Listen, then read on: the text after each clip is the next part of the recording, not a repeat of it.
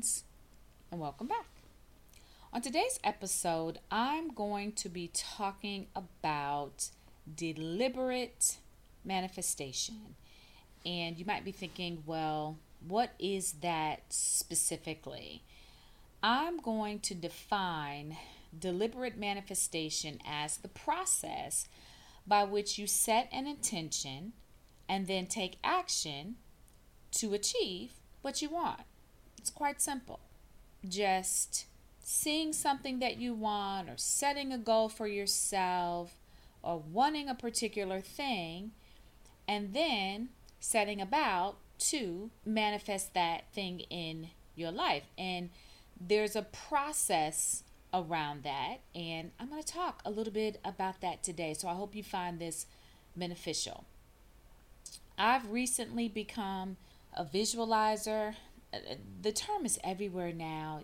I'm sure you've heard of the process of visualization. Some people think it's kind of airy fairy or wooey fooey, but I'm here today to do a little bit of a sales pitch to let you know that it really does work. And for years, I was kind of lax with the process. I kind of did it here and there, but I never really fully committed to it. It was only when I began to study the brain that I got the aha moment and the confirmation that it works because I then understood how. So I'm not going to go into all of that here today on this podcast, but I just want you to know that there is a process through which you can obtain the things that you desire. And I don't want you to sleep on that because that's a very big deal. The reason why is we are born creators. We are supposed to be deciding what we want and then pursuing it. And then deciding what we want again and then pursuing it. And on and on and on. Our heart and mind and spirit are designed for creation, it is our soul's desire. Somewhere the process went terribly wrong, and we forgot that we have the power to create our lives the way that we want them. So if you find yourself longing for something, that simply means it's part of your life path, and you just need to start the process of manifesting it. And a short time ago, I did a podcast that was called The Game of Life and How to Play It. And in that podcast, I talked about a way to tell what is actually on your life path. There is a way that you can determine what's for you and what's not for you on your journey. And so I highly recommend that you go back and listen to that one. But back to visualization, it's a big part of the manifestation process. The imagination is where your heart, mind, and spirit meet. The command is set during the visualization process. And so let me give you a little bit of science here. Our mind has been designed such that it pays attention to whatever triggers emotion. Get happy about something, the mind wakes up and pays attention.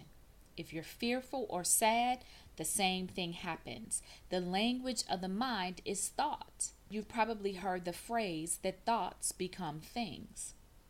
Desires, or what you want, begin in the heart. The language of the heart is emotion. I hope you're still with me. The language of the mind is thought. The language of the heart is emotion. Feeling deep feelings of any kind makes an impression on your mind. Whatever is deeply impressed on your consciousness or on your mind will manifest in your experience. We automatically do this process all day long with fear, disappointment, and other negative events. Each one is writing a little note on our consciousness all day long. If the impression becomes strong enough, we will experience the manifestation of those or similar things in our life experience. It's how the Creator designed us as human beings. When I learned this, it shifted me. And I started to become very, very cautious about dwelling on negative things. Now, you've heard of law of attraction. If you follow me for a while, you know I'm a big person on law of attraction and being careful what you are attracting. But here's the beautiful thing about it the flip side of it is that if you can attract negatively, you can also attract positively. And that's where we want to put all of our attention. We can intentionally create positive things in our life with the same process. We start with what we want and use thought, which is the language of the mind, and add emotion to it, which is the language of the heart, to make an impression on our consciousness, which will bring about manifestation. So, thought plus emotion equals manifestation. That is the simple equation. So, back to visualization. Think of the thing that you want, and this is key. You want to make it as detailed as you can. You want to fill in the colors, the sounds, the smells, movement, everything that you see around it. Make that thing vivid. Make it so real that it evokes positive emotion in you. A smile should spring forth from your spirit whenever you think of what you want, whenever you visualize what you want. When you're doing that process correctly, you are infusing thought with emotion, and that makes an impression on your higher mind. And then all you have to do is sit back and allow your higher mind to begin to work on your vision.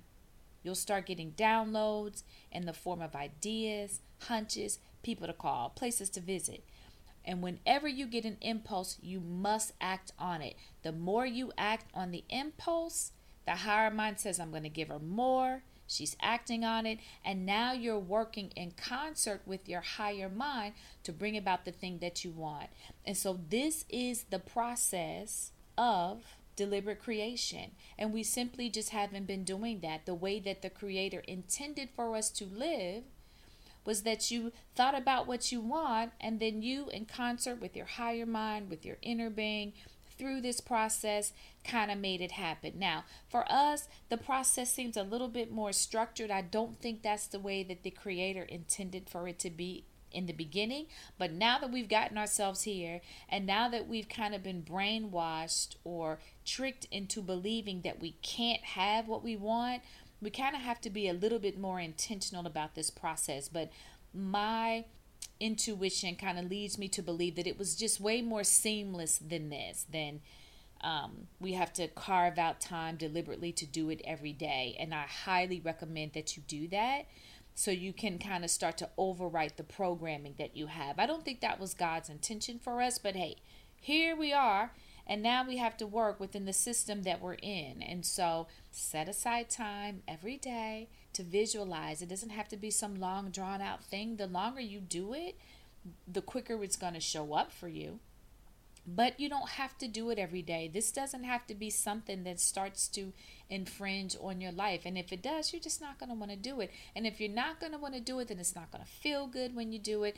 And again, what creates the momentum or the impression on the mind, the consciousness, is the good feeling.